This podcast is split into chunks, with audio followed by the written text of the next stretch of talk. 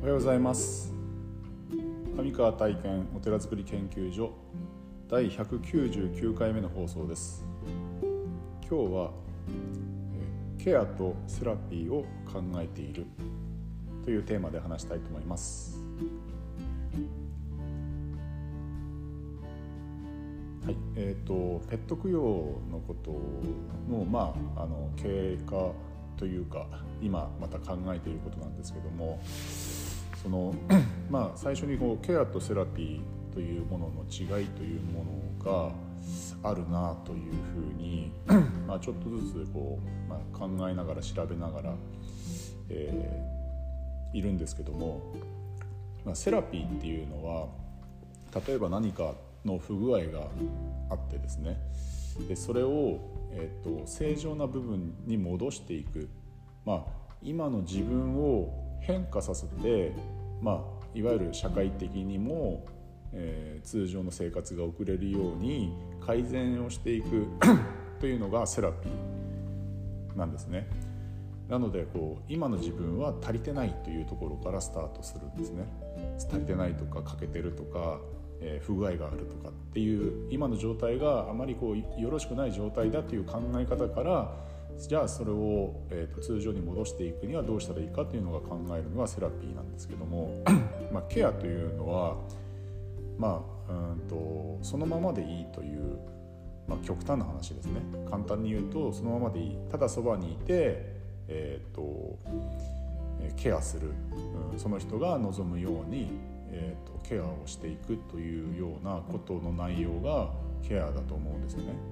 で、まあ、セラピーとケアと、まあ、こう対比してみるとうん。とお寺にとってどちらが、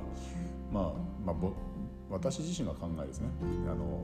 お寺の在り方っていうのはやはりこうケア的なあの場の場作りなのかな。そういう場作りじゃないとうんとちょっとこうなんだろう違和感を持ってしまうのが自分の中での考えなんですね。でその時に、まあ、ペット供養のことと通じていくと、まあ、ペット今やろうとしているペット供養ってセラピー的なものなのかなケア的なものなのかなっていうのをずっとこう、まあ、深掘りしていってるんですけどもうんと、まあ、これは正直両方あるんじゃないかなっていうのが、まあ、過去の放送分も聞いていただけると,、うんと、感じられるとは思うんですがただその、うんと、いろんな方とお話をしていてやはりお寺っていうのはケア的な要素を例えばそのペット供養というものをやるにしてもケア的な要素をふんだんに取り入れていかないとえっと何ペット供養ビジネスをやるの？というふうにやはり一般の社会の中では、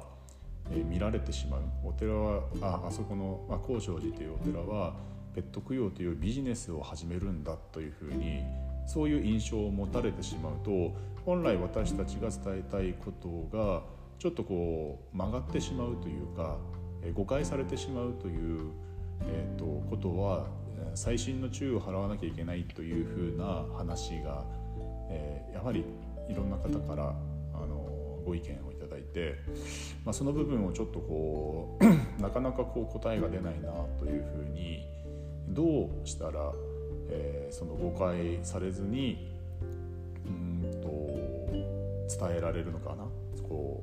う、えー伝えられるのかなというのが、うん、まだまだ答えは出てないんですけども、まあ、現状としての問題点というかもう少しこう深掘りしていかなきゃいけない部分なんだなというふうに思っているんですね。で、えーとまあ、その例えば、まあうんと、ペット供養でいうと例えばペット供養の日というのを決めて、えーとイベントをするっていうことはうんとじゃあこの今日のテーマであるケアかセラピーかっていうとセラピー要素が結構強いんですよね。確かに強いんですよね。でそのペットロスというかねペットロスの方とうんとそういうペットをの現在飼っていてペットの健康祈願をしてほしいっていうこととあと今後ペットを飼いたいっていう、まあ、譲渡会的なものの中身というのはやはりそのその個々人がまあ、飼い主さんが持っているこう喪失感だったりとかもっと元気でいてほしいとか、えーと、あの新しいペットと出会いたいっていうその、まあえーと、不具合を不具合というか何て言ったらいいかな。今ちょっと抱えているものをやはりこう改善していくような方向性のことなのでやはりセラピー要素の方がウェイトが高いのかなってうんっていうイメージを 多分持たれてしまう持ってしまう、うん、ところが、うん、現状のまだ計画の段階ですけども、あるのかなっていうふうに感じています。じゃあそこをどうやったらケア的な場にするのかできるのかっていうことのまあいろんなこうヒントはあるんですけども、うん、まあ例えばそのなんだろうそのいつでもこう気軽に例えばとお参りに行ける環境だったりとか、えーと、たまたまその時に、持続の誰かがいたら、まあ、声をかけて、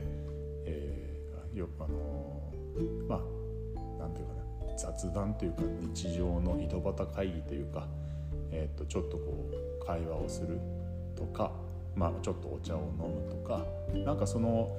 直接的ななんだろううんと改善とかっていうよりもあそこにいたらなんかちょっと安心するなとか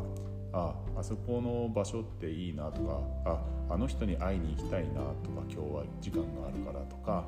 なんかそういうようなことが、まあ、ケア的な、まあ、場作りというか、うん、ちょっとこう気が向いたから行ってみようっていうような場所とかうんっていう風なものになんか何かこうヒントがあるのかなっていう風に